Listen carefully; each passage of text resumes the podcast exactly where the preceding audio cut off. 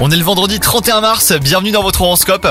Les cancers, vous profiterez d'un second souffle si vous êtes en couple. Ne cherchez pas à savoir d'où il vient, mettez votre tendance à tout analyser sur pause et profitez surtout.